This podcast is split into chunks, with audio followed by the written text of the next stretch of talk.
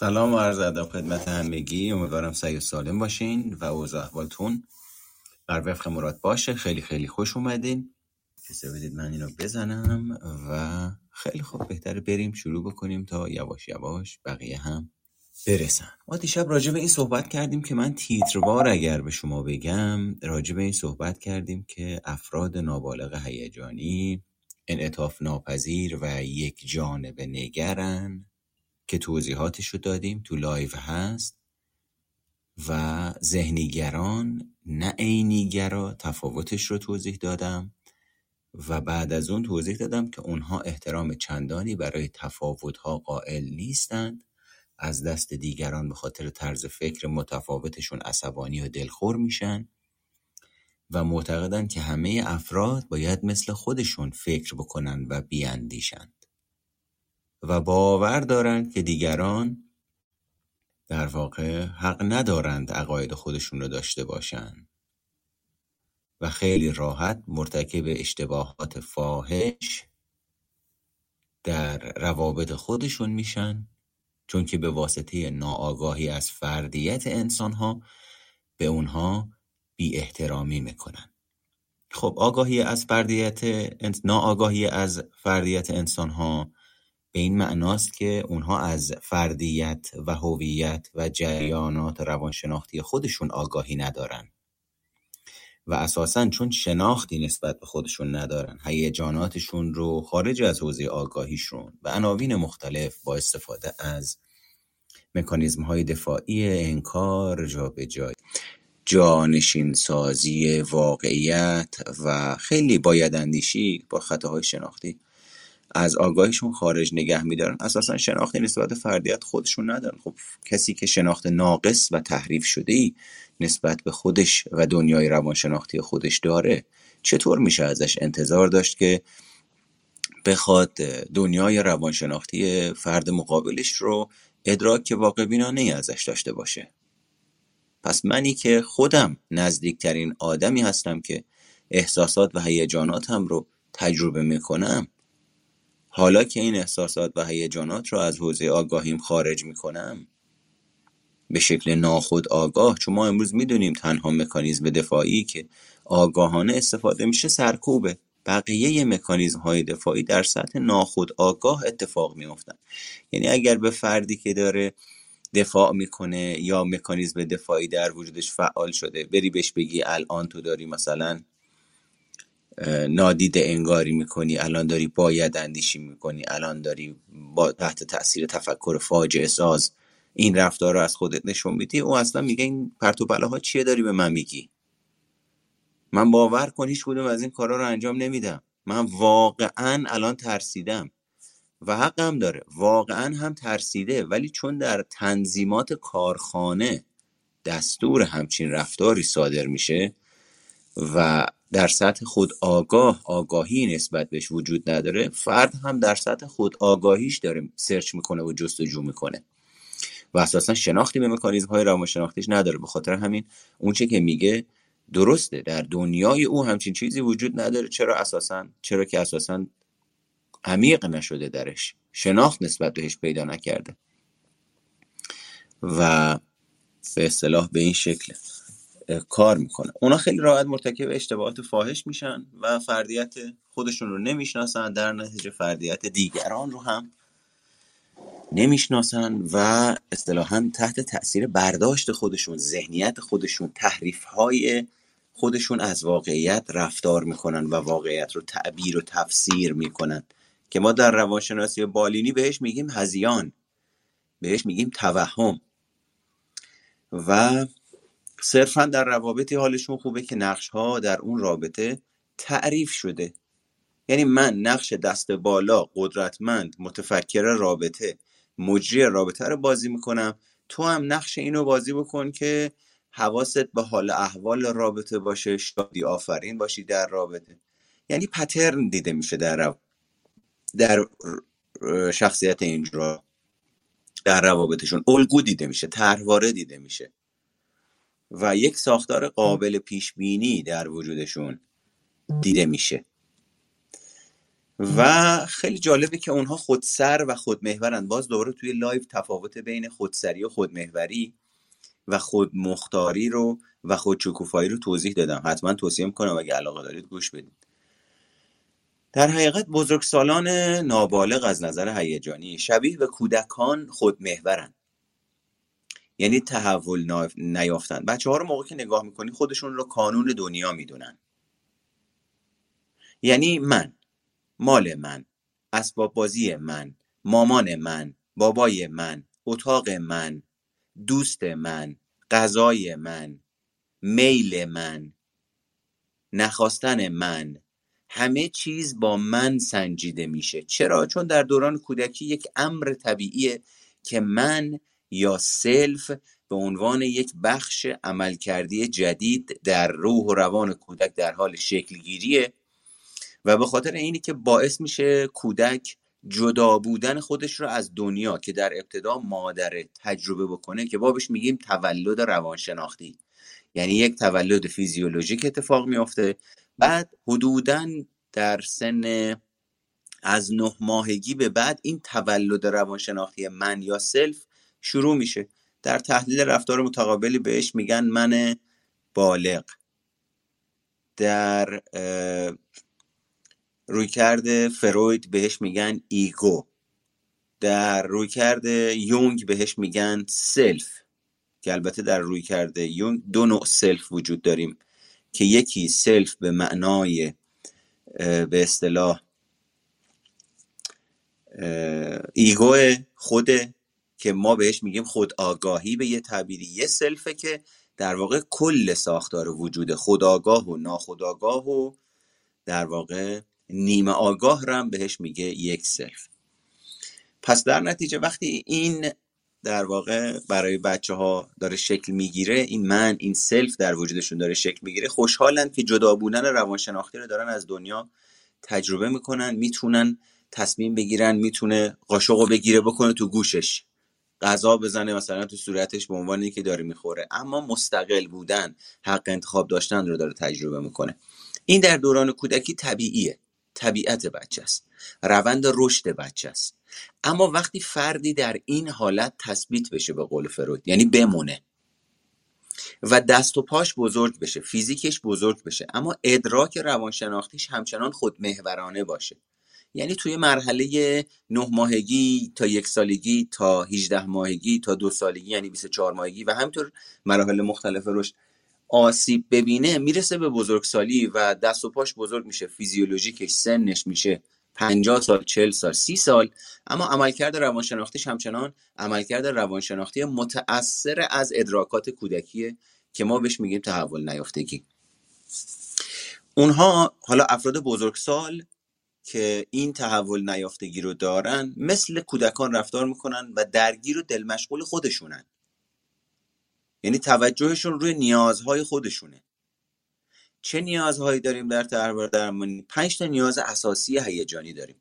نیاز به دلبستگی ایمن نیاز به ابراز وجود نیاز به خودمختاری نیاز به محدودیت های واقع بینانه و نیاز به تفریح و سرگرمی. منتها وقتی با این افراد صحبت می‌کنی میگی چه جوری نیازات رو برطرف می‌کنی فکر می‌کنه باید مشروب بخوره آخر هفته بلند شه بره مثلا خارج از کشور مسافرت بکنه استخر بره لباس بخره. یعنی یک ادراک و شناخت تحریف شده ای داره نسبت به مسائل روانشناختی خودش. چرا؟ چون اساسا به تعبیر هوش هیجانی ناکارآمدی داره شناخت ناکارآمدی نسبت به خودش داره و محدوده. و خب خطای شناختی هم باعث تفکر دوگماتیسم و تعصبات عجیب و غریب یا رفتارهای تکانشی و پرخاشگرانه در وجودشون میشه. اون وقت به شکلی وسواسگونه درگیر مسائل و مشکلات خودشونن که هیچ نشانی از معصومیت کودکانه در اون وجود نداره. یعنی شما وقتی یک کودک رو می‌بینی که تحت تاثیر اون ویژگی مرحله رشدش مثلا اون سلف در وجودش داره ریشه می‌زنه رفتارهای کنجکاوانه می‌بینیم ازش. شیرینه همخانه باهاش. اما وقتی این ویژگی به بزرگسالی منتقل میشه و فرد رشد روانشناختی و پختگی روانشناختی رو تجربه نمی‌کنه یک مسئله ناهمخان اینجا وجود داره. یعنی رفتاری انجام میده توقعی از دیگران داره که اساسا دیگران تعجب می‌کنن که این چرا داره این رفتار رو انجام میده؟ این چرا اینجوری داره مسائلش رو مطرح می‌کنه؟ این چرا اینقدر خودخواهه؟ این چرا اینقدر دیگران و موقعیت رو داره نادیده می‌گیره و فقط توجهش به خودشه؟ به خاطر همینه که در واقع از اون معصومیت کودکانه خبری نیست و کاملا ناهمخانی نامناسب بودن این رفتارها و این توقعات با سن و سال این افراد دیده میشه. و بزرگسالان نابالغ از نظر هیجانی ناامنی و استراب درونیشون راهبریشون می‌کنه. چه شکلی راهبریشون می‌کنه؟ ببین من در کودکی دلبستگیم ناایمنه. شکل گرفته. این دلبستگی ناایمن به مرور زمان در هر مرحله از رشد در وجود من بوده و در محیط خانواده، مدرسه، جامعه به یک نوعی باهاش برخورد شده و تا بزرگسالی تداوم پیدا کرده. حالا دلبستگی ناایمن من یا استراب برخواسته از دلبستگی ناایمن من حالتی مزمن به خودش گرفته. اون وقت من در بزرگسالی هر رویداد فعالسازی هر واقعی که این استراب برخواسته از دلبستگی ناایمن من رو در وجودم فعال می‌کنه یا به سمتش حمله ور میشم که تنظیماتش رو به هم بزنم یا ازش دوری و اجتناب می‌کنم که اون استراب برخواسته از دلبستگی ناایمنم کاهش پیدا بکنه. و یا تسلیم میشم فریز میشم یا شک میشم توی اون موقعیت و دست و پام بسته میشه. و بعدا میرم تو نشخارهای فکری و ذهنی که باید این حرف رو می‌زدم نباید این حرف رو می‌زدم. او چطور به خودش جرأت داد که جلوی این جمع این نوع حرف ها رو با من بزنه و اینجور داستان ها پس بزرگ سالان نابالغ رو ناامنی و استراب درونیشون به پیش می‌بره. یعنی انگار به یه تعبیری سن... نوع سنجششون بابت اینی که کی کجا در ارتباط با چه آدمی در چه موقعیت و شرایطی چه رفتاری انجام بدن معیار سنجششون استرابیه که تجربه می‌کنن. ناایمنی هیجانیه که تجربه می‌کنن. این یعنی چی؟ یعنی من تحت تاثیر در واقع بخش های جنگلی مغزم هستم. و بخش شناختی یا قشر خاکستری مغزم.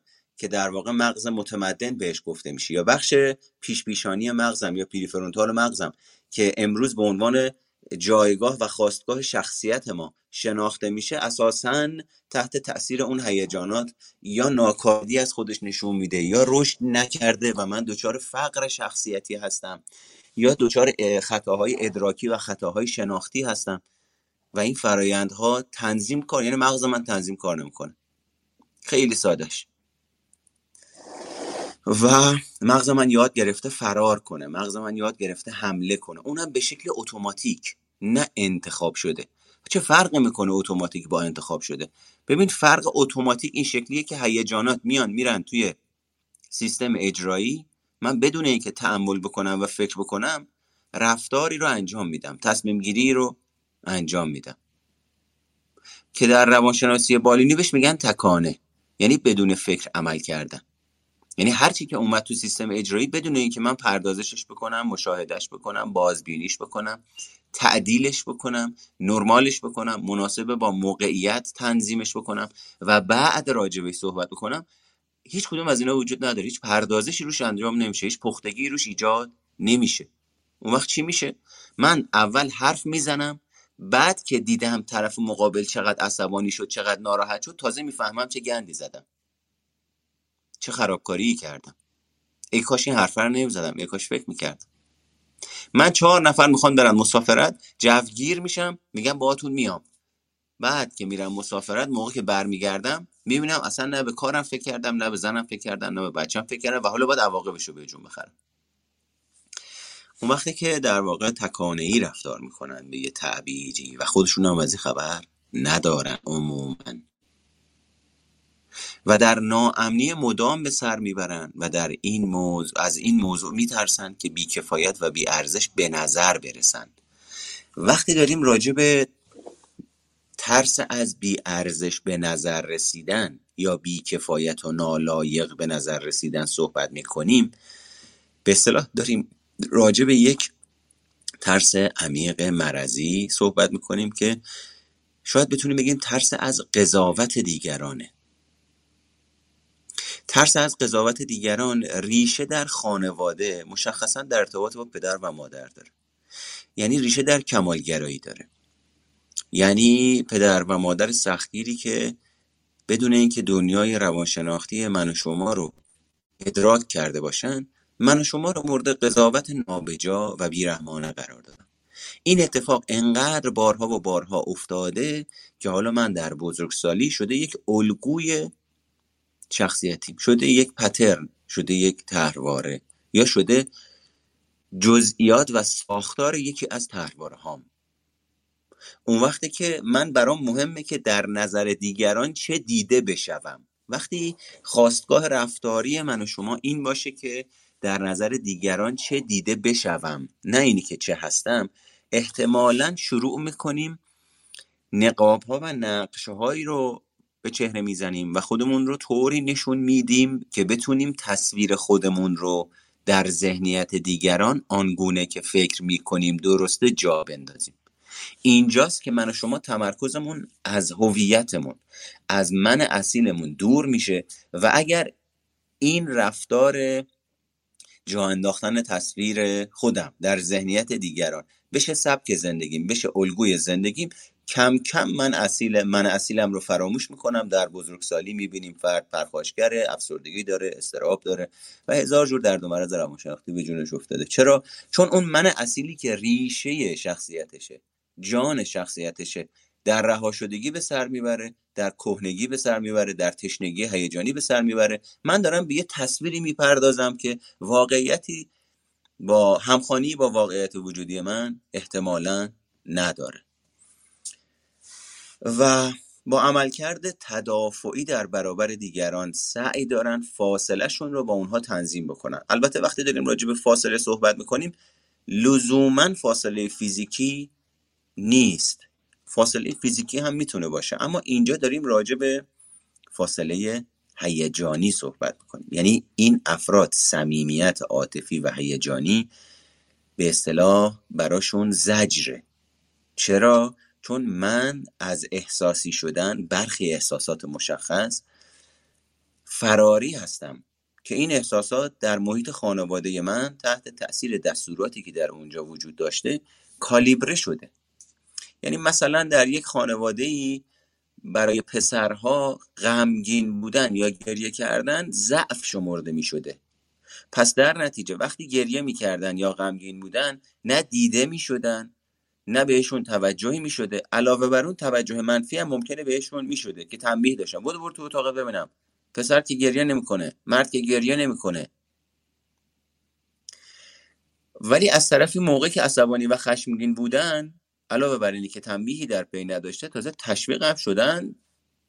پشتشون هم وایسادن و پشتگرمی هم بهشون دادن. خب من که تو این خانواده بزرگ شدم در بزرگسالی تداوم این تأثیری که از پدر و مادرم گرفتم باعث میشه عادت بکنم خشمم مجازه و غمم غیر مجازه.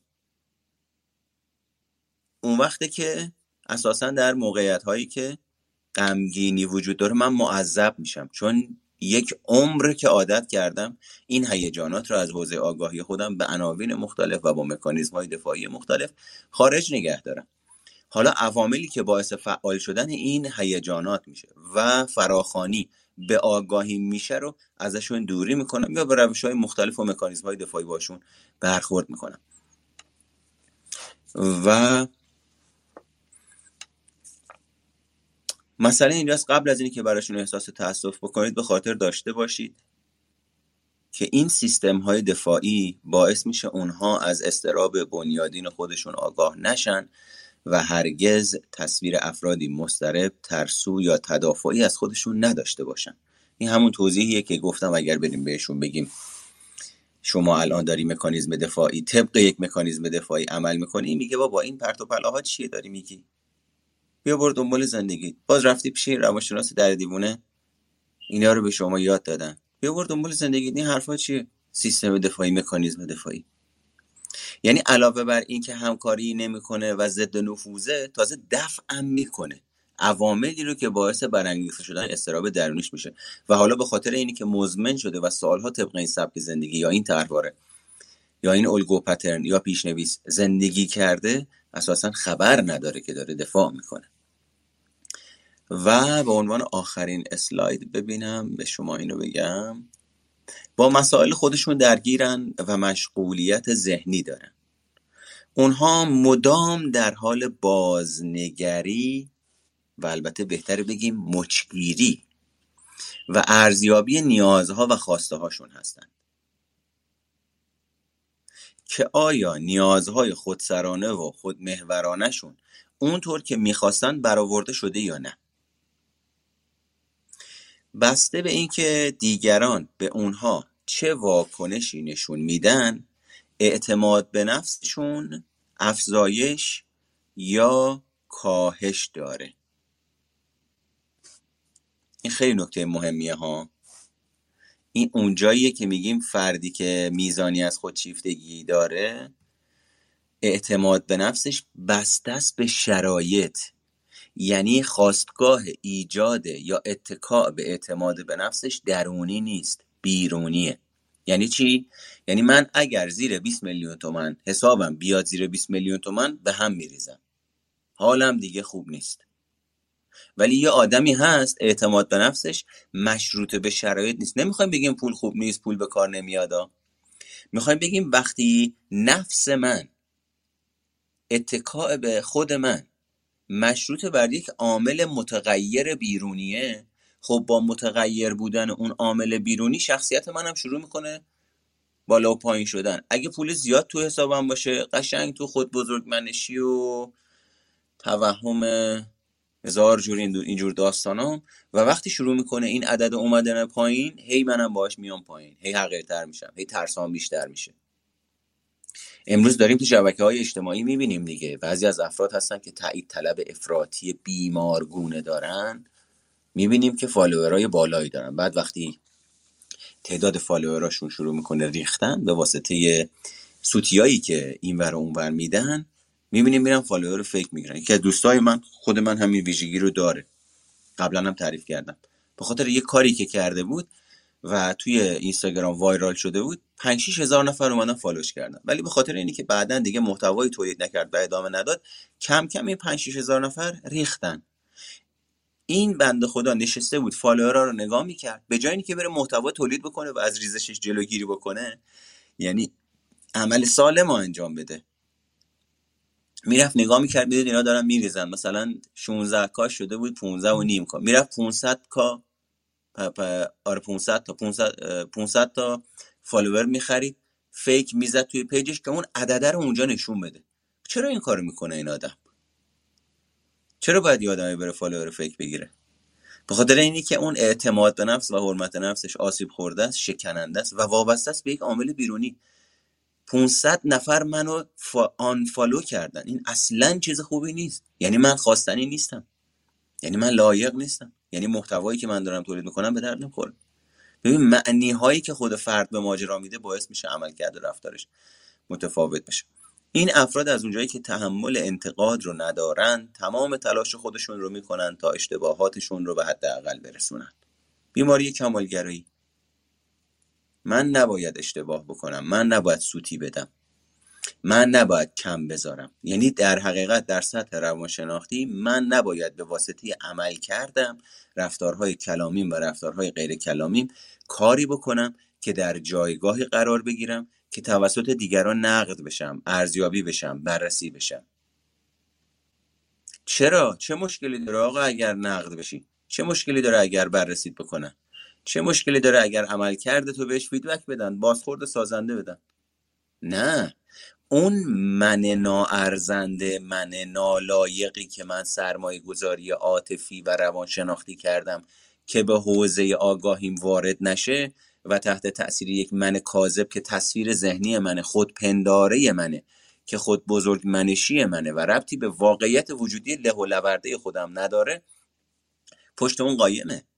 اگه منو نقد بکنن اون فعال میشه. خب خیلی خوب آقا فعال بشه. مگه قراره چه اتفاقی بیفته وقتی فعال میشه؟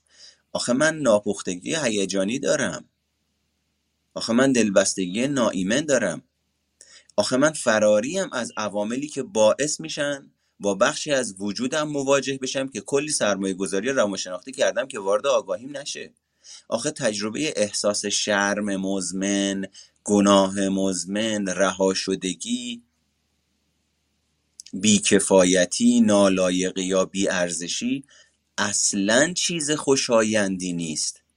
سپری کردن زمان در وضعیتی که من شرم مزمن رو تجربه می‌کنم خودم رو خوب نمی‌دونم خودم رو نالایق می‌دونم خودم رو ناشایسته و بی ارزش می‌دونم سرشار از هیجانات تخریبی و ناخوشایند و درد هیجانیه.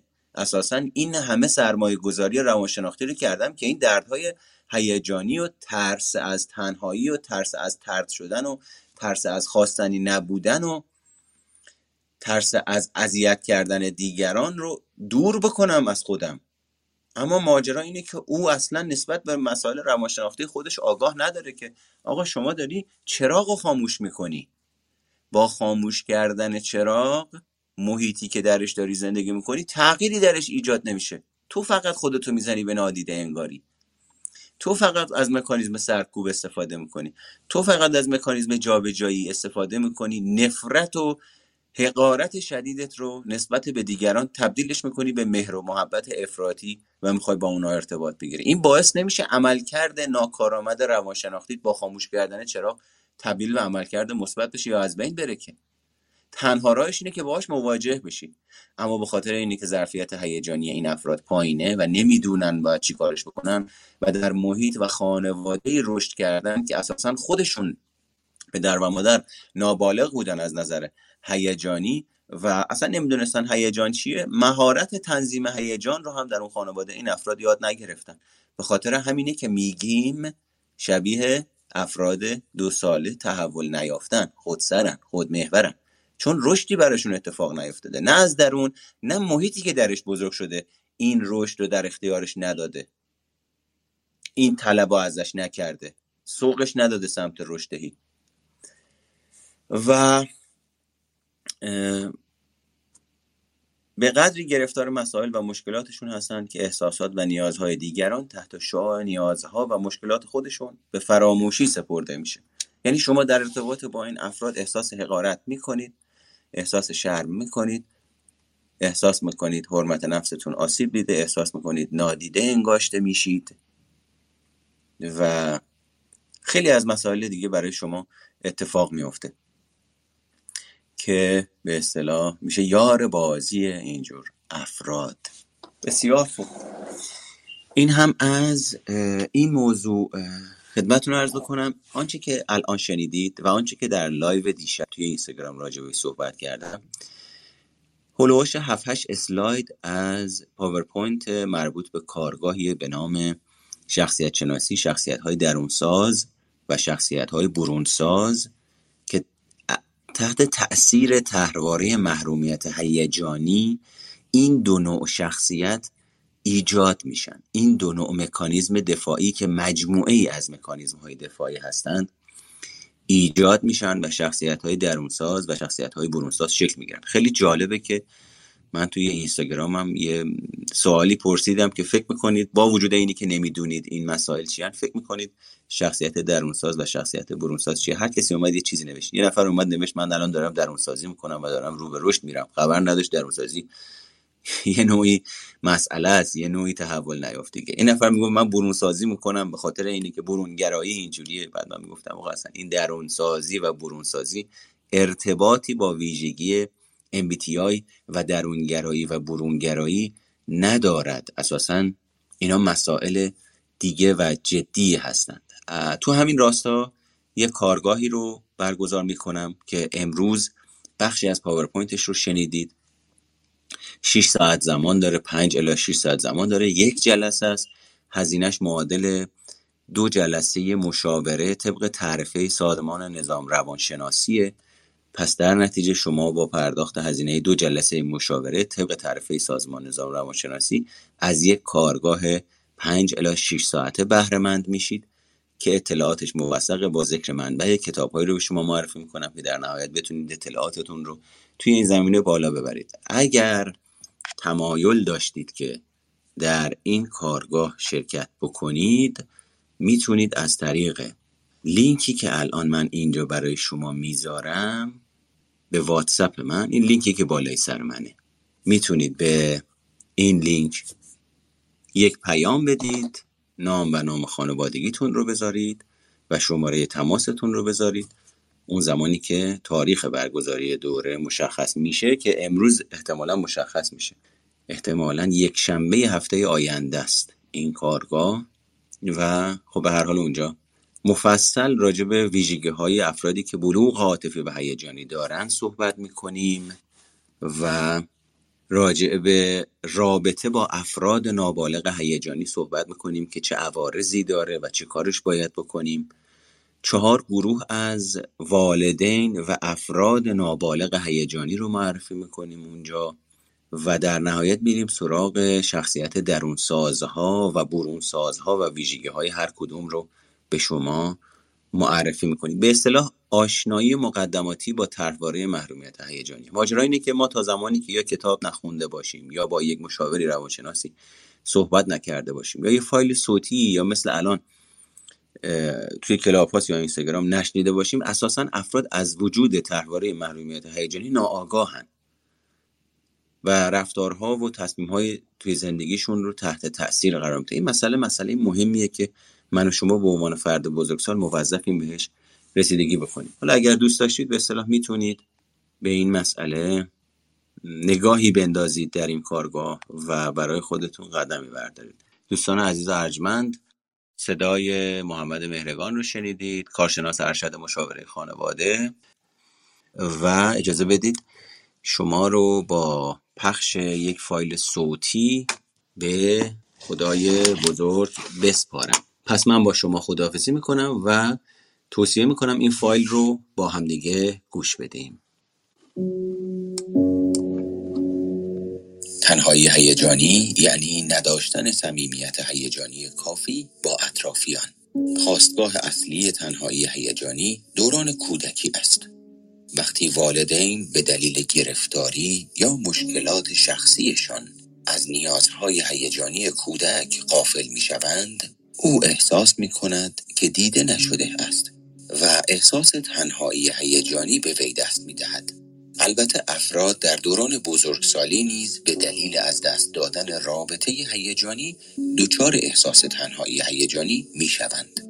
چنانچه فرد در تمام طول مدت زندگی خود احساس تنهایی کند می توان احتمال داد که در دوران کودکی به اندازه کافی به نیازهای هیجانی او پاسخ داده نشده است بزرگ شدن در خانواده ای که والدین از نظر هیجانی ناسالم هستند تجربه احساس تنهایی را به دنبال خواهد داشت. این دسته از والدین ممکن است طبیعی به نظر برسند و بسیار هم عادی رفتار کنند.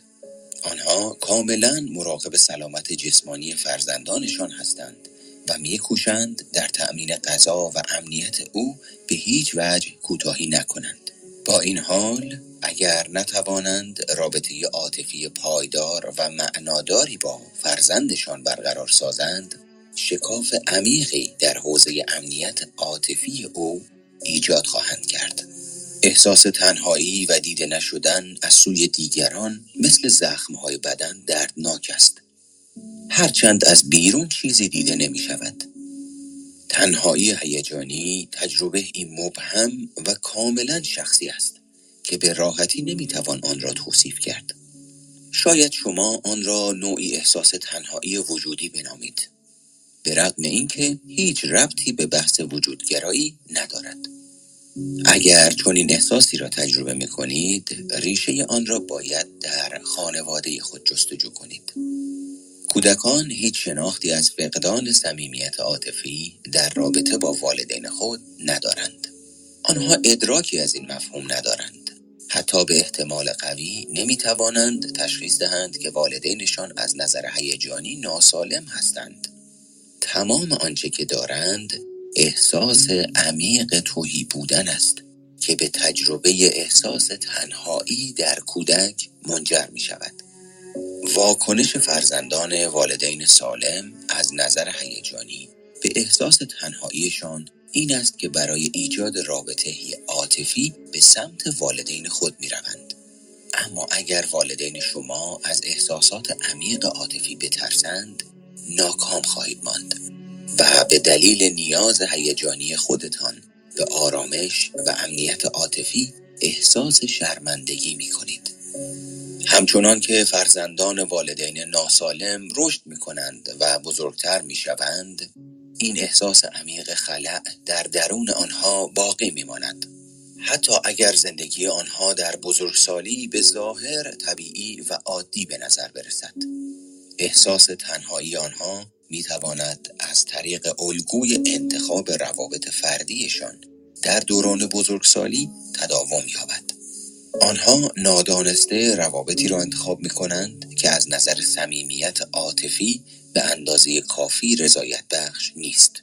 این افراد ممکن است به دانشگاه بروند مشغول کار شوند ازدواج کنند و حتی بچه دار شوند. اما همه اینها در حالی اتفاق می افتد که هنوز گرفتار احساس عمیق تنهایی و انزوای هیجانی هستند. در این کارگاه تجربه هیجانی افراد را بررسی خواهیم کرد. همچنین به این نکته می‌پردازیم که خود آگاهی چطور می‌تواند به این افراد کمک کند تا به درک واقع بینانه ای از احساس خلع درونی خود و تغییر آن دست یابند.